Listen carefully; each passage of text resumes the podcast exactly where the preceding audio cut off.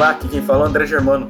Na minha opinião, o jovem precisa acabar. Mais do que isso, os adultos de 30 anos que interpretam jovens de 15 também. E sejam muito bem-vindos ao Querido Cinéfilo, seu podcast semanal favorito de cinema. E tá me acompanhando hoje na nossa bancada? Oi, aqui é a Giovanna Pedrilho e o Coming of Age é responsável pelas minhas últimas moléculas de serotonina. Oi, gente, aqui é a Marina e eu amo ver Coming of Ages porque eles fazem renascer a adolescente que existe escondida dentro de mim. Então, hoje o nosso tópico são aqueles filmes Age. Apesar de todo mundo aqui no Cinéfilo já ter passado dos 18 faz um tempinho, sem querer chamar o pessoal de velho, a gente se sente como se tivesse 17 anos ainda. É uma loucura. Comente vendo esses filmes que a gente vai falar no episódio de hoje. Mas antes disso, vamos pro gênero de notícias e para as mensagens que vocês enviaram pra gente.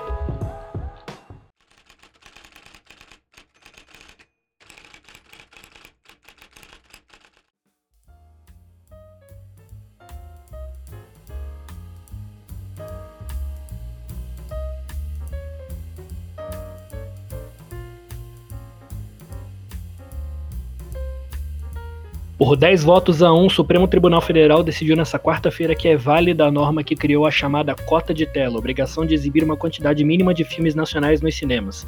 Os ministros também julgaram constitucional a regra que prevê um percentual mínimo de programas de conteúdo local em emissoras de rádio. A maioria dos ministros considerou que os dois mecanismos não violam preceitos constitucionais como a livre iniciativa e permitem a promoção da diversidade da cultura nacional. O único a divergir foi o ministro Marco Aurélio Melo, para quem essas regras não poderiam ser estabelecidas por decreto, mas sim por lei. Acompanharam os votos dos relatores nos dois casos os ministros Nunes Marques, Alexandre de Moraes, Edson Fachin, Luiz Roberto Barroso, Rosa Weber, Carmen Lúcia, Ricardo Lewandowski e Gilmar Mendes. Em relação à cota de tela, os ministros analisaram o recurso do Sindicato das Empresas Exibidoras Cinematográficas do Estado do Rio Grande do Sul contra uma decisão do Tribunal Regional Federal da Quarta Região. A decisão foi favorável à cota de tela, prevista em uma medida provisória de 2001. A cada ano, o presidente da República edita um decreto estabelecendo a cota de tela do ano seguinte. Quem não cumpre a obrigação está está sujeito a pagamento de multa sobre o faturamento. A cota de tela, portanto, tem propósito social e econômico, uma vez que se põe como uma entre as diversas medidas voltadas à ampliação da competitividade entre as indústrias do setor. Esse, ademais, é do ponto de vista econômico estratégico, uma vez que o domínio internacional da exibição de filmes implica constante drenagem de recursos para fora do país, afirmou o ministro Dias Toffoli, que foi o relator do processo sobre a cota.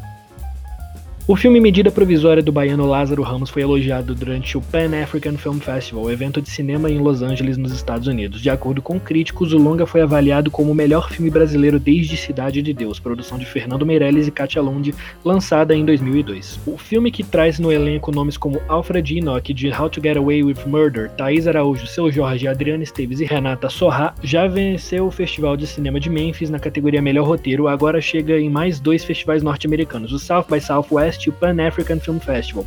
O longa de ficção se passa no Brasil de um futuro não muito distante, quando o governo instaura uma perseguição aos cidadãos negros e os obriga a migrarem para a África. No Brasil, medida provisória deve estrear no segundo semestre de 2021.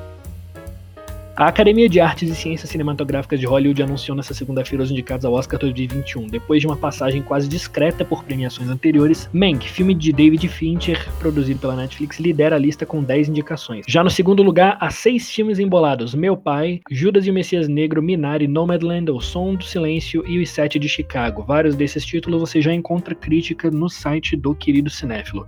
Entre os estúdios, a liderança da Netflix é inquestionável. Um ano de cinemas fechados por conta da pandemia de Covid Covid-19, em que os serviços de streaming tinham tudo para se destacar nas premiações, a plataforma consolidou a posição que já vinha construindo há alguns anos e recebeu 35 indicações, 11 a mais que em 2020. A concorrência mais direta nos streamings, o Amazon Studios, ficou com 12 indicações, à frente de estúdios tradicionais como a Warner, que teve 8 indicações, Disney, que teve 8 também indicações, Sony com 6 e A24 com 6.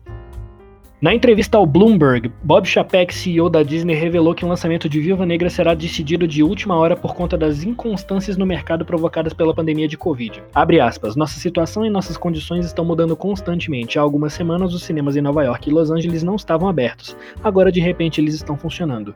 Nós estamos esperando para ver a resposta dos cinéfilos e a essas aberturas. Nós vamos permanecer flexíveis, decidiremos na última hora os termos de como o filme será lançado, seja Viúva Negra ou qualquer outro título. Fecha aspas. Por enquanto, o longa está programado para estrear nos Estados Unidos apenas nos cinemas no dia 7 de maio. No Brasil, a produção está marcada para chegar uma semana antes, no dia 29 de abril.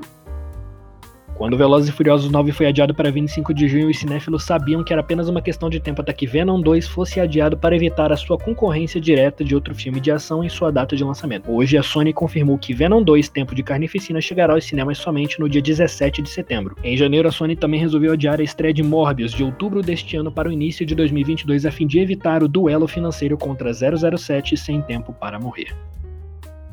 Em uma recente entrevista ao Empire, Denis Villeneuve comentou que deseja e pretende revisitar o universo da icônica franquia de sci-fi Blade Runner, provavelmente em um filme derivado. Abre aspas, é um local muito inspirador o mundo de Blade Runner. O problema para mim está na palavra sequência. Acho que o cinema precisa de histórias originais. Se me perguntar se eu gostaria de revisitar esse universo de uma forma diferente, a resposta é sim. Teria de ser um projeto individual, algo desconectado dos outros filmes. Uma história noir de detetive ambientada no futuro.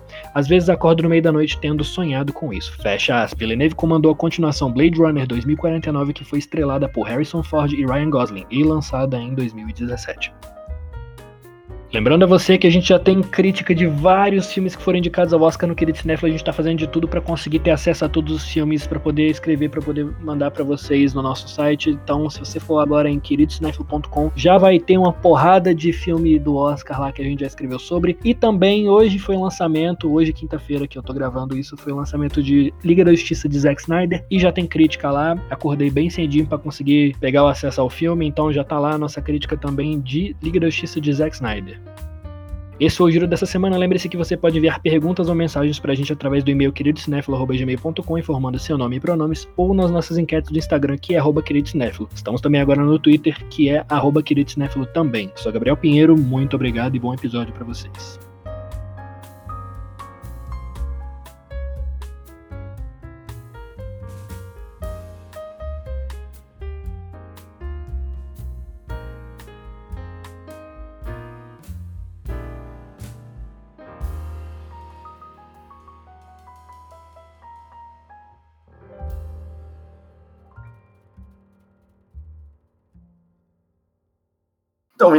Hoje a gente vai debater sobre Coming of Age, Coming of Age, um termo estrangeiro. O que quer dizer Coming of Age? Cara, numa tradução bem porca, é a chegada da idade, né? Uma hora ela vem. uma, uma hora a idade vem.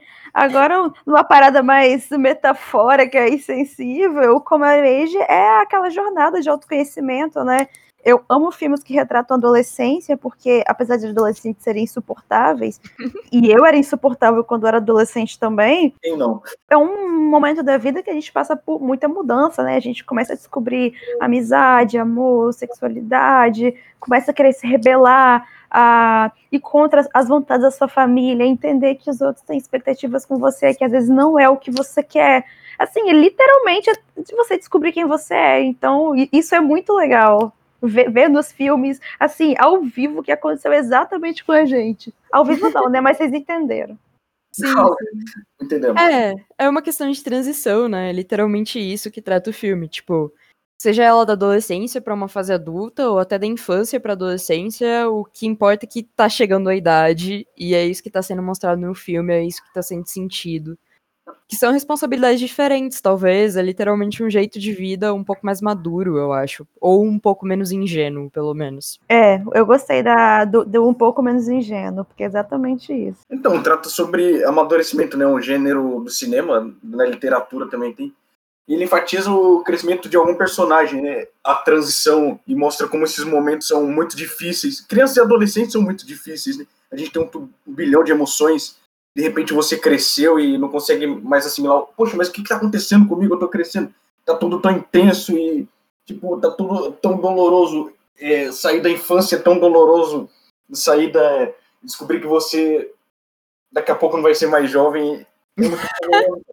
você está se olhando lá na frente, a ansiedade chega e fala: Puxa, eu vou envelhecer rápido, mano. Daqui a pouco é caixão, tá ligado?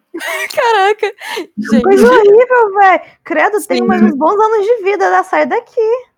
Não, mas, meu, eu entendo. Porque, tipo assim, esse ano eu faço 20 e eu tô aterrorizada, gente. Sério. Faz 20? Faço 20. Você tem 19 anos, cara? Tenho. Ah, vai sair daqui. Como diria meu pai, tá tirando a leite, hein? Eu, eu tô incrédula, velho. Eu tô incrédula que você vai fazer 20 anos. Pra mim, você era, tinha da minha idade. Ai, gente, credo. Eu, o André tá certo, eu tô comprando a cova já, que horror. Gente, não, calma lá, amiga. É, eu forjei a idade pra entrar no querido cinéfilo. É isso aqui. Ponto. Tô brincando, gente. Sempre fui sincero. Então, é, olha só. Dizem que a adolescência vai até os 24, né? Sorte que até ano que vem, pelo menos, eu sou adolescente ainda. Caraca, velho. Ai, credo, gente, que horror. Eu sou adulta já, eu tenho 25. Ah, eu quero voltar pra adolescência. Ai, é tão bom não ter responsabilidade. Acho que a Marina disse que era um pouco mais nova também no currículo, né? Eu? Eu? Ah, fui descoberta. Mas então, é, na minha opinião, eu acho que filmes bons desse gênero, eles mostram a imaturidade muito bem. Assim, você fala, puxa, mas que personagem chato e insuportável. Mas na real, criança e adolescente são insuportáveis. Eles não sabem quem são. Um adulto ele tem muito mais controle do emocional do que uma criança um adolescente. É, para eles está chegando muito rápido e é difícil saber de onde vem tudo isso. Sim, é um choque, né? Não adianta. E eu acho que, tipo assim, tem muito essa questão de, tipo, ah, tá passando da infância pra adolescência, que geralmente se trata bastante disso. Mas particularmente acho muito aterrorizante esse negócio de você passar da adolescência pra vida adulta, porque, querendo ou não, assim, é uma experiência de responsabilidade que você não tinha antes, sabe? É toda uma carga de procurar emprego, de realmente pensar, tipo, em sair de casa, ou às vezes pensar antes. Enfim, mas você tem que lidar com essas coisas, saca? E acho que o Come of Age traz tudo isso amontoado e esse choque que a gente tá vivendo, às vezes, esteticamente maravilhoso. Cara, e é legal que eu tô pensando assim, o Come of Age, é, vários deles têm um, um o clima bem jovial mesmo, mas eu não me, assim, eu não me lembro de ver um onde não tinha um quê de tristeza, sabe? Porque é uma tristeza presente nos adolescentes, é justamente isso que você falou, o terror de não saber como continuar, de como não saber o próximo passo, porque, cara, é realmente muita responsabilidade. Você está no ensino médio, Aí depois, com 17 anos, você escolhe a sua carreira na faculdade, você, não, você nem sabe o que, que você é, quem você, o que, que você quer da vida, você tem que escolher a sua profissão. E, cara, é, é aterrorizante. Eu não sei o que eu quero hoje em dia com 25, imagina quando eu tinha 16. É, mas então, todo mundo perguntando pra você, aí, vai casar quando? Vai trabalhar quando? Ah, vai fazer faculdade quando? É tipo, Cara, é... toma, toma aí, infeliz. Esse, esses dias a minha avó perguntou, quando você vai noivar? Ah, eu Meu... Não, eu, eu quase falei, calma aí, eu tenho 15 anos. Nem era pra eu estar tá aqui, tá ligado? Nem era pra eu estar tá aqui, velho. Sei lá, o que, que é casamento, velho? Quero minha mãe. Então, aí, os come eles evocam esse sentimento também de nostalgia, né? Um pouco de tristeza também, porque a adolescência é um momento meio triste, de verdade. Um momento é. da vida. Eu lembro de uma coordenadora de uma escola minha que uma vez disse: Gente, crescer dói. dói. Literalmente todos os sentidos. Crescer dói. Dói. Eu acho que o sentimento que a Marina tá falando é que os filmes são meio melancólicos, na é verdade. Porque, eu acho que eles são. Porque o, o termo nostalgia, ele vem de uma palavra do latim que é um sofrimento, né? Uma saudade meio dolorosa, mas a gente aderiu um significado mais positivo a essa palavra. Assim, você sente saudade de um momento que não volta mais e é gostoso, né? Dói saber que você não vai viver aquele momento tão bom de novo. Mas até que é gostoso. Você gente fala, puxa, e quando eu era assim, meu Deus, como o tempo passa, né?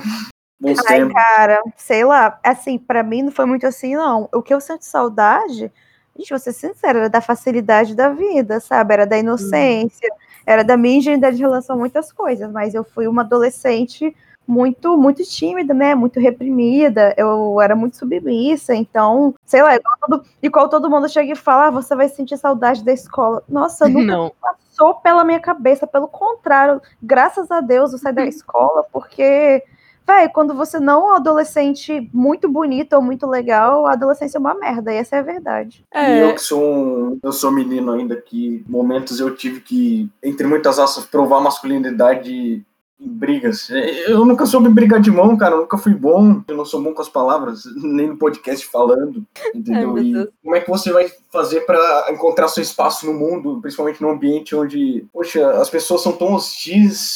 Na verdade, adolescente é inseguro, né? Sim. Cara, adolescente, adolescente cruel, né? Pelo amor de Deus. Adolescente criança. É. Eles, eles usam essa carapaça para esconder a insegurança deles, né? É, você tem que se reafirmar no mundo o tempo inteiro, sabe? Tipo, você tem que se fixar a rótulos, você tem que se fixar a grupos. É literalmente você viver em Meninas Malvadas por uns quatro anos da sua vida, sabe? Ai, coisa ridícula. Sim, é pesado. Né? Ai, gente, e, esse estereótipo de meninas malvadas me irrita, porque é 880. Ou você é a menina super feminina, patricinha, é, escrota, ou você é aquela menina super legal, ai, que joga videogame, que é amiga dos meninos, que odeia coisa de menino. Ai, eu não sei qual dos dois eu tenho mais ranço, gente. E assim, quando eu tinha 14 anos, eu achava super legal é, e contra a minha feminilidade, porque eu relacionava ser feminina a ser uma patricinha escrota, né? Hoje em dia eu penso, véi, aquilo era só uma tentativa ridícula de incitar rivalidade feminina, que não tem sentido. A minha adolescência teria sido muito mais legal se eu tivesse sido mais amiga das mulheres, sabe? Sim, eu te entendo. E, tipo, eu acho que existem, tipo, filmes que trazem um pouco mais isso do que Meninas Malvadas, que é, tipo, literalmente um estereótipo de feminilidade, toda uma competição, rivalidade e tal. Tipo, tem um negócio que eu assisti na minha infância que chama. Gente, me perdoa pelo título em português, mas é Gatos, Fio Dentais e Amassos. Ele é um filme ah, britânico. Nossa, esse filme é muito ruim! Sim, ele é. Eu amo, eu amo. É muito.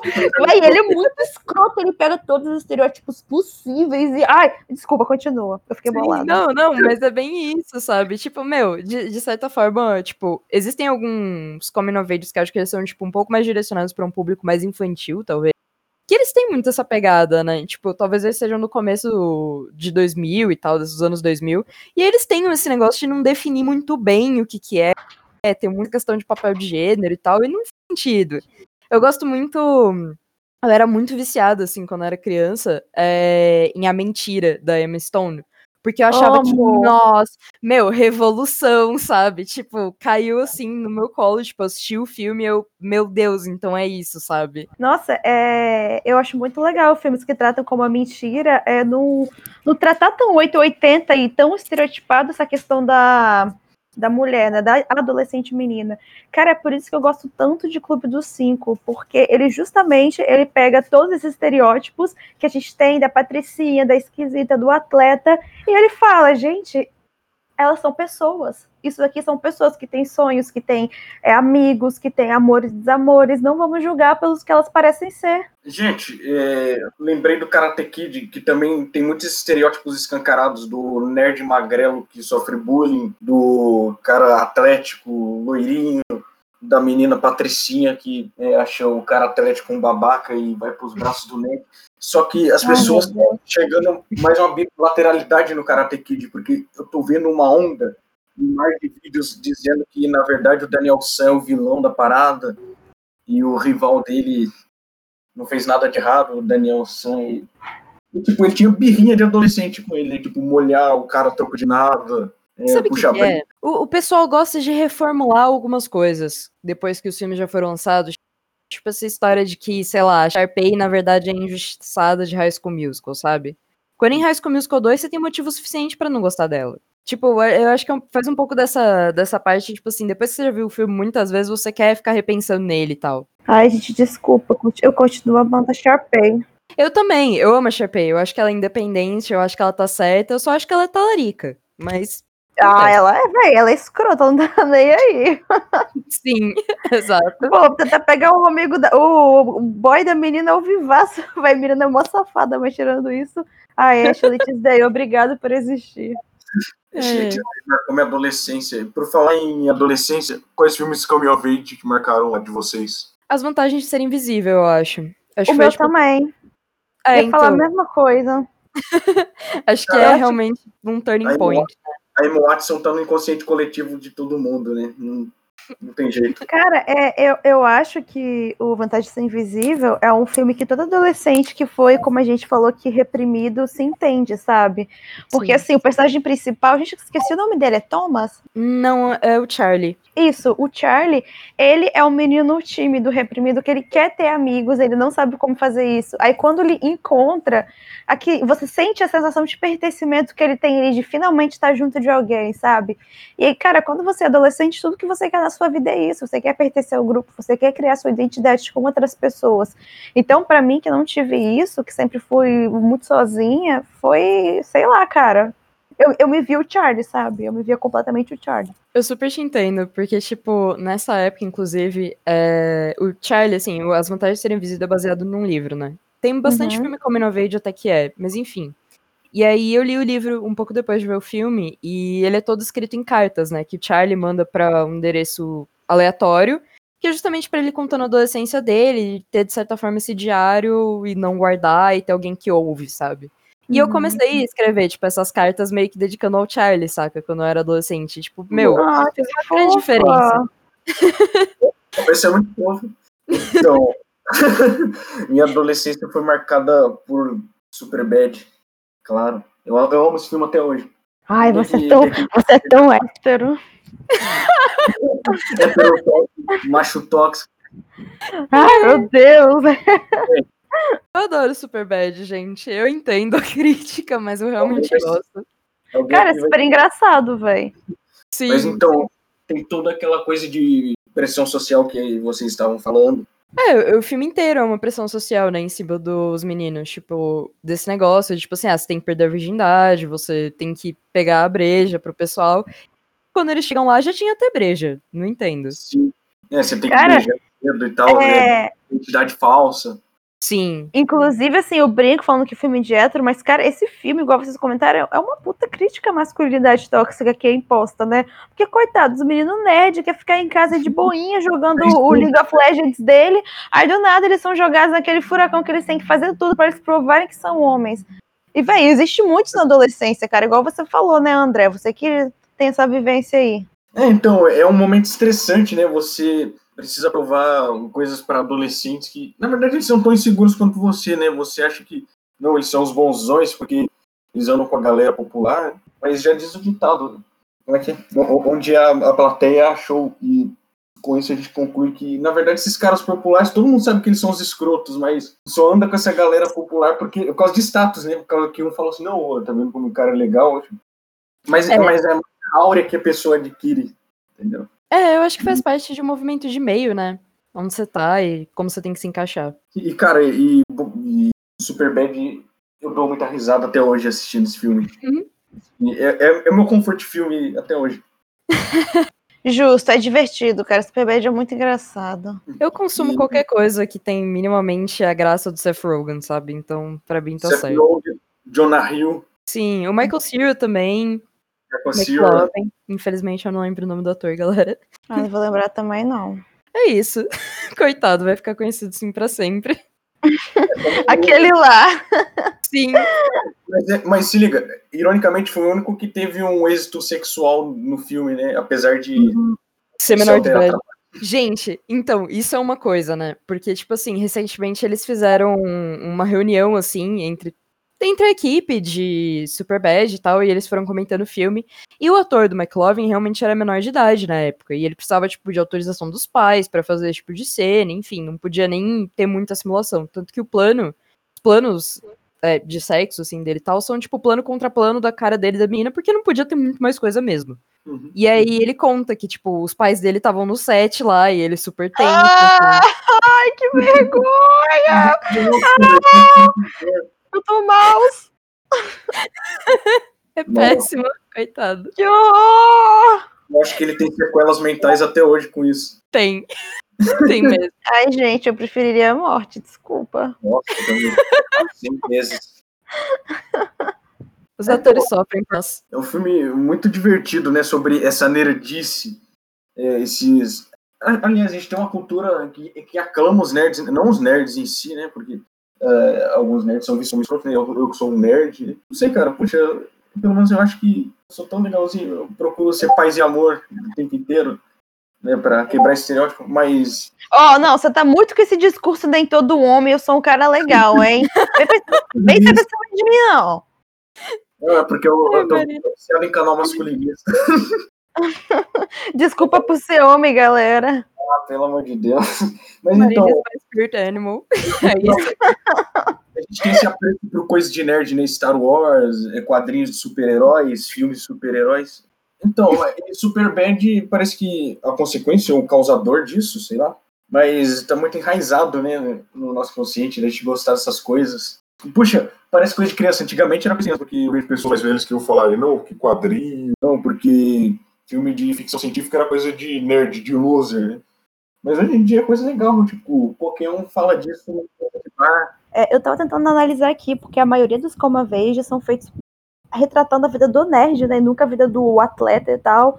E cheguei à conclusão de que realmente, velho, a vida do adolescente padrão e popular deve ser muito chata. É o que? Festa, beijar na boca, ser feliz. Cara, legal.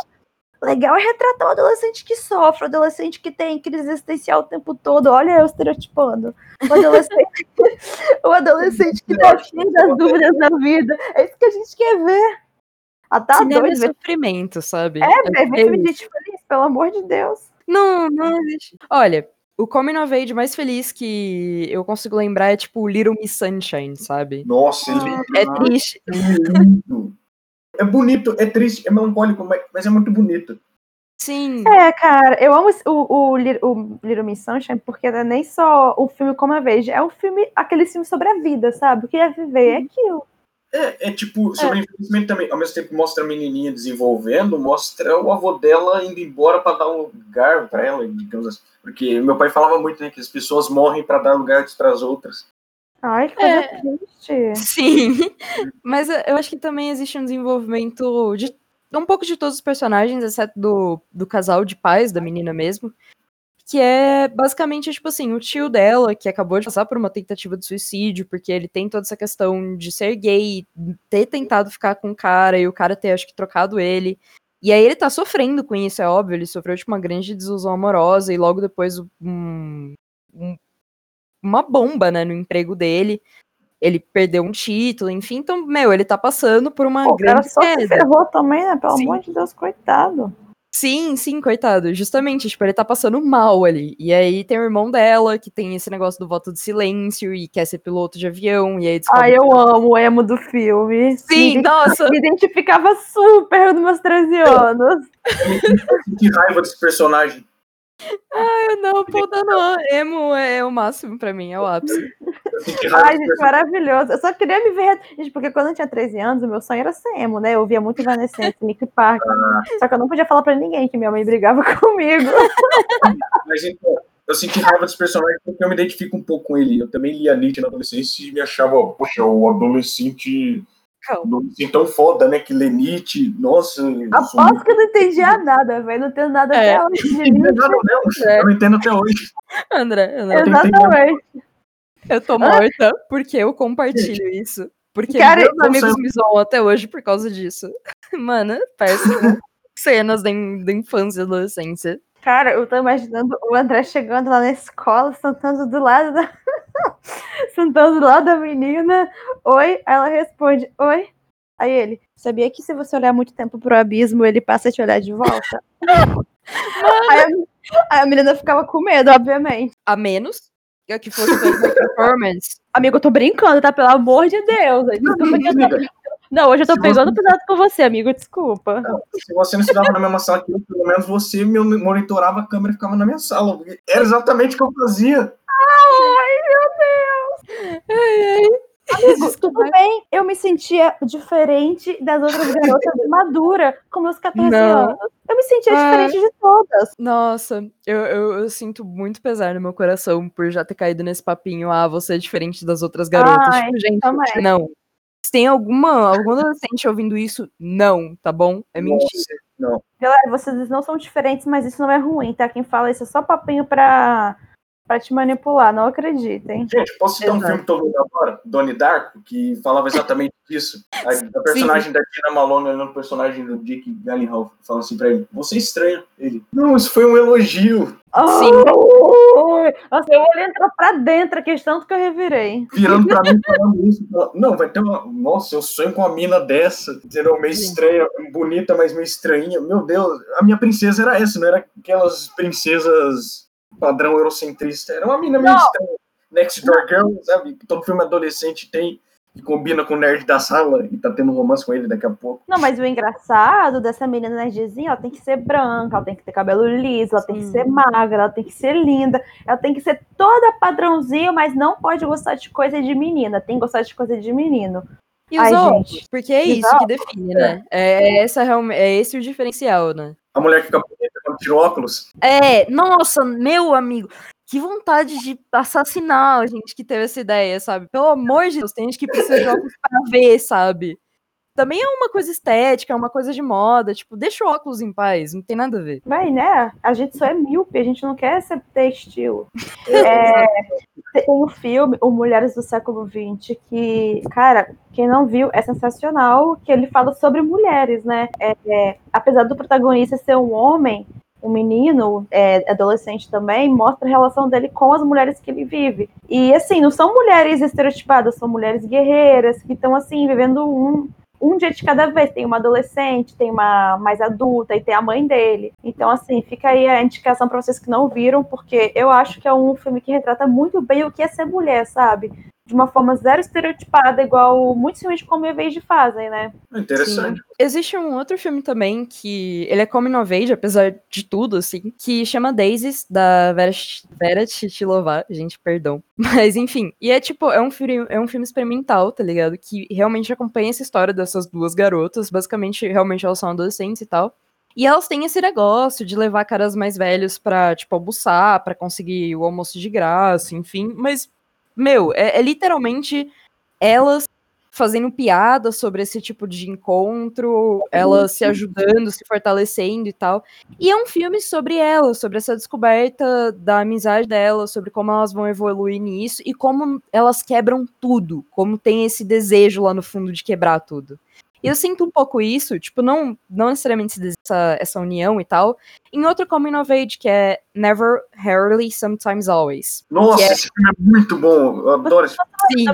Sim. Ele fala sobre aborto. Sim, aos 17 ah, anos. é novo, né? É Sim, novo, é do ano passado. Ah, tá, sei, aham, uhum, lembrei. Cara, ele é incrível, assim, porque ele realmente, ele não tem tanto diálogo, né, André? Mas, tipo, ele capta essa essência, tipo, ele vai te levando e você sente ali na viagem delas. Ele mostra as consequências do sexo sem segurança, né? Cara, mas então, fica, fica no ar, né, isso, porque você nunca sabe quem que é o parceiro da garota. Eu, eu lembro de outro filme experimental que o Herman Cohen escreveu quando tinha 19 anos, chama Kids. A Giovanna adora esse filme, inclusive. Gente, sim, porque eu adoro Larry Clark, apesar dos pesares. É... Toda aquela estética de fotógrafo que ele tem. Ele filma a adolescência de uma forma crua, né? São adolescentes mais escrotos ainda, eles batem covardemente pessoas, tipo, vários batendo em um, né? Mostrando é, como a gente é porra louca e tal, faz sexo desprotegido. E esse filme fala em uma época que a AIDS era uma pandemia perigosíssima. Né? E... e como ser criança, né? Começando a conviver com isso, sabe? Sim, exatamente. Ser criança, adolescente. E toca muito num ponto de do adolescente precisa afirmar a masculinidade dele, mas no fundo ele é frágil. Sim.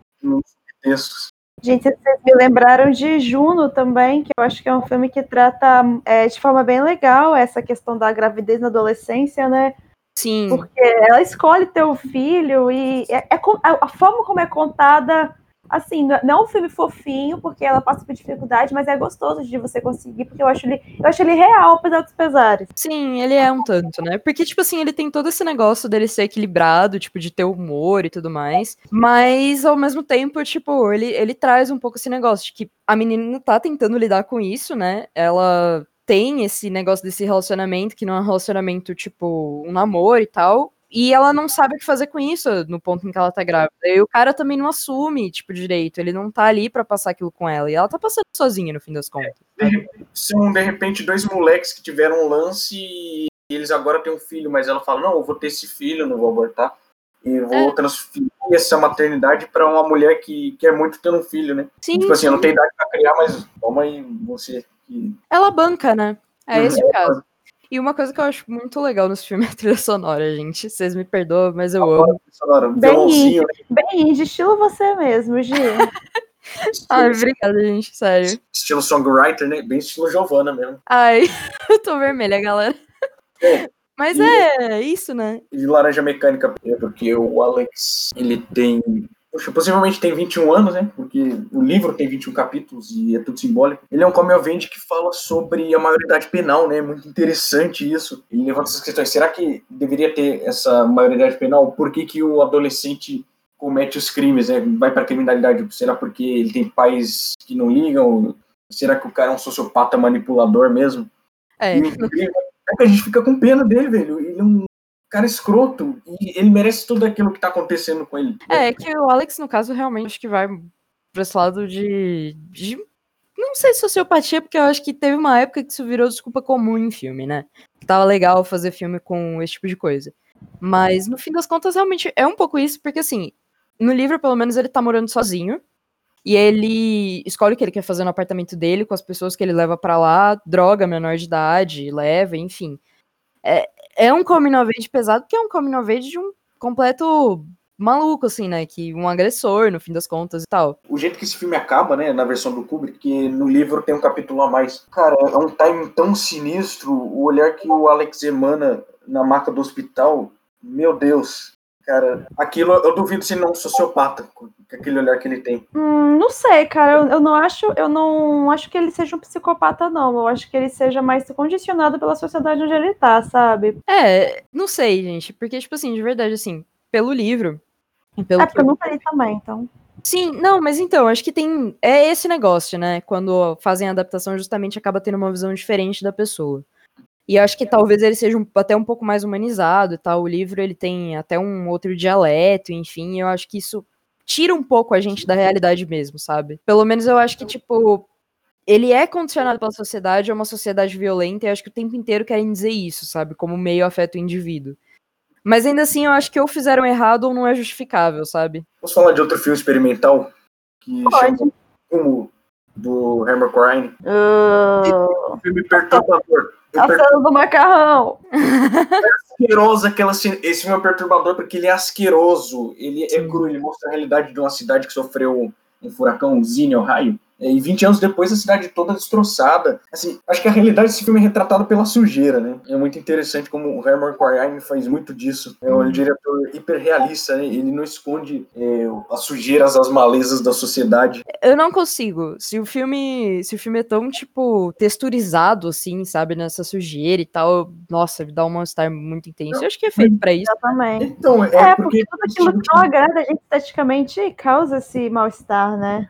Aí eu prefiro comer verde, estilo Lady Bird mesmo, que é uns, uns white people problems ali que todo adolescente já passou. Adolescente revoltado, né? Gritando alto com a família, que não é tão compreensível com o adolescente, porque já não entende mais.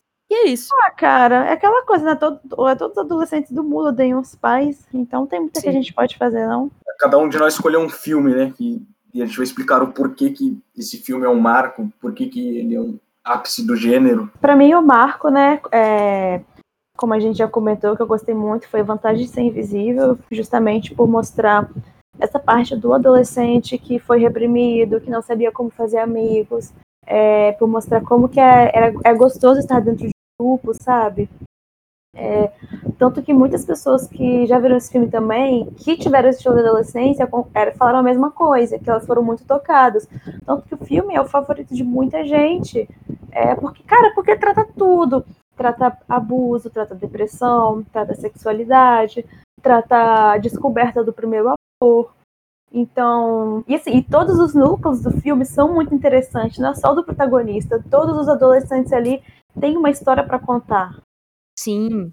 E na verdade eu acho que até um pouco ruim quando o Charlie para de se relacionar um pouco com um grupo de adolescentes e fica muito focado nele, sabe? Tipo, eu sinto falta, eu quero saber o que tá acontecendo com os outros também. Exatamente, porque a gente, a gente se interessa pela vida deles, sabe?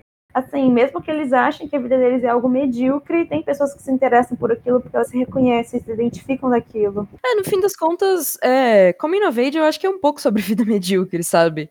Porque, vai, não, às vezes não trata tanto sobre essa adolescência excepcional. Ou às vezes é excepcional para determinado grupo social, mas não é para outro, saca? Depende muito justamente da sua vivência. Se você era o atleta ou se você era o nerd, enfim, entre outras mil e uma variações. Eu amei Lady Bird, eu acho um Come Verde perfeito para você descobrir o gênero mesmo. Aí eu vi muita crítica falando, ah, é, uma, é um white people problems. Vai, não é questão de white people problems, é é a realidade de uma adolescente da classe média dos Estados Unidos, sabe? Branca, no caso, né? Que a gente pode esquecer essa questão de raça. Aí, assim, para quem teve essa mesma vivência, é muito legal, porque, cara, ela tem conflito com a família, ela tem vergonha dos pais algumas vezes, ela tá descobrindo o que é gostar de outras pessoas. E, assim, é, é dar aquele quentinho no coração, sabe? Ainda mais na, na finalização do filme, quando ela, ela passa a compreender o que aconteceu com ela, o que, que é a família dela.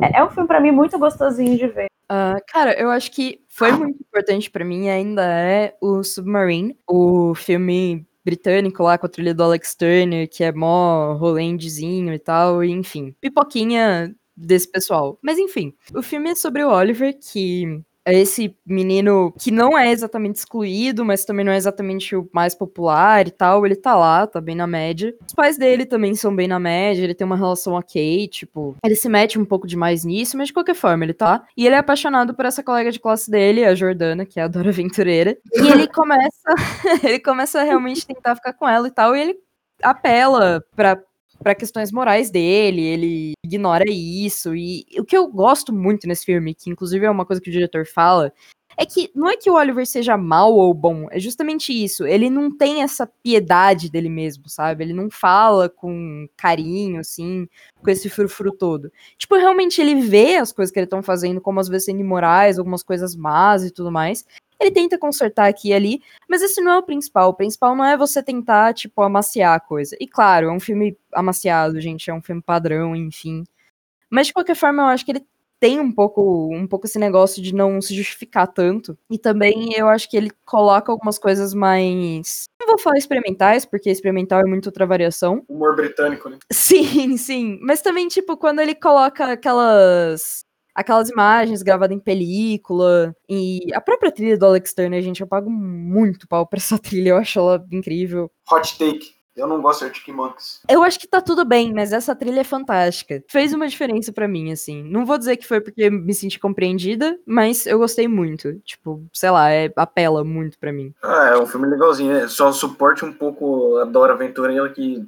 Nossa, é uma menina insuportável. Acho que. Ela é, ela é má, mas eu entendo. É adolescente frustrado, ela tá passando por um momento muito pesado. Eu não entendo a parte do bullying e tal. Isso eu acho, tipo, imoral anyway. Mas eu, eu sei por que, que ela tá com raiva, sabe? Eu entendo. Eu tentei escolher um critério objetivo. Tem filmes de Come Vende que eu gosto mais do que esse, mas acho que o ápice do gênero chega com esse. E é o Boyhood. Vocês sabem aquela. Já viram aquele vídeo daquela menina que tira foto todo ano para mostrar como ela cresceu? Os pais dela tiram? Sim. Então, a experiência cinematográfica disso, mais ou menos falando, é Boyhood. Eles filmaram por 12 anos e muita gente fala, não, truque barato, é mostrar crescendo em tempo real, não vai ser nada demais, grande coisa. Muita gente fala que odeia porque não, porque é um filme chato, que é um filme parado, que é um filme não ter história. Então, na frase do Thiago Belotti, o filme não ter história é a história. ele evoca muito esse sentimento de nostalgia. Apesar de não ser a sua vida, e ser a vida dos atores, você saber que é uma dramaturgia, tem uma coisa muito linda nesse filme, que lembra os tempos que você cresce, entendeu? E extremamente familiar isso. E vai mostrar uma evolução do ser humano em tempo real. Muitas vezes eu me identifiquei com o personagem com o Mason, apesar de não ter vivido a vida dele. Nossa, gente, eu acho coragem a falar, qualquer um faria isso, véi. O cara esperou 12 anos para lançar um filme, isso foi muito legal, e ninguém nunca tinha feito isso antes, véi. Assim, tudo bem Sim. não gostar do filme, mas eu acho muito desonesto você negar como ele foi legal. Porque, assim, que a, a intenção dele é, é, maravilhosa, gente. A Patricia Carey, ela cita em entrevistas que, cara, fumar com esses atores é como se estivesse filmando com a família. Você saber que ano que vem você vai gravar coisa de novo. Esse filme é tão sutil. Por exemplo, ele mostra o Mason conversando com a menina e depois no ano seguinte a namoradinha dela, os cortes de cabelo das pessoas, a evolução da tecnologia. Uma hora estão jogando o primeiro Xbox, depois estão jogando Nintendo Wiki são duas gerações diferentes de videogames. É, então, eles se centram muito pela cultura pop, né? Tipo, ele se coloca temporalmente através disso, tipo, de Dragon Ball Z até Britney Spears. Exatamente. É aquela cena do quarto lá da Bia. E de repente os irmãos estão conversando numa mesa de bar e tomando cerveja com seus namorados. É muito louco isso. Essa simplicidade é tão linda, tão bonita. Eu me cativo. Eu apaixonado, eu sou cachorrinho de coisas simples. Acho que as coisas simples são as que mais cativam. E a moral desse filme é a simplicidade, entendeu? É, gente, eu acho que é por isso que a gente se conecta tanto com a Veja, né? Porque é o que todo mundo já passou. Essa simplicidade que é a vida, né? Porque eu lembro que o Linklater falou uma vez uma coisa que eu gostei muito, que ele, ele gosta de filmar os detalhes, assim, a, os detalhes são ignorados pelas pessoas, sabe? Porque, igual o André falou, a beleza tá nessa simplicidade. Então, por isso que eu amo filmes como Lady Bird, é, Boyhood, Vantagem de Ser Invisível, porque isso é a vida, gente. E tem coisa mais do que isso, a gente viver pequenos detalhes diariamente. Na verdade, é um tempo, você tem que assistir várias vezes até acostumar, até você captar mais coisas, ou pelo menos assiste agora, mas assiste anos depois que você vai estar tá mais maduro e você vai compreender. É, porque com a maturidade a gente descobre o que é importante na vida, né? E são isso, os detalhes. Ao mesmo tempo que a adolescência foi um porre, contraditoriamente a gente tem saudades. E por isso o querido Cinéfilo da Semana vai ficando por aqui. Fique ligado no nosso site oficial e nas nossas redes sociais para mais conteúdo do querido Cinéfilo. Textos toda terça-feira, ao meio-dia, e podcast todas as sextas, às 10 da manhã. Lembre-se que você pode enviar perguntas, mensagens ou declarações de amor pra gente através do e-mail queridocinéfilo.gmail.com Formando seu nome e pronomes. Ou nas nossas enquetes do Instagram, que é arroba. E sigam a gente no Twitter também, que agora a gente tá no Twitter, gente. É arroba queridocinéfilo. Dirigido por otakus. Amor! João, não me mata. Tchau, gente. Tchau. Tchauzinho, gente. Foi um Beijão, prazer gente. com vocês. Uns beijos e até semana que vem. A equipe do Querido Cinéfilo é formada por André Germano, Fernando Caselli, Gabriel Pinheiro, Giovana Pedrilho, João Cardoso e Marina Rezende.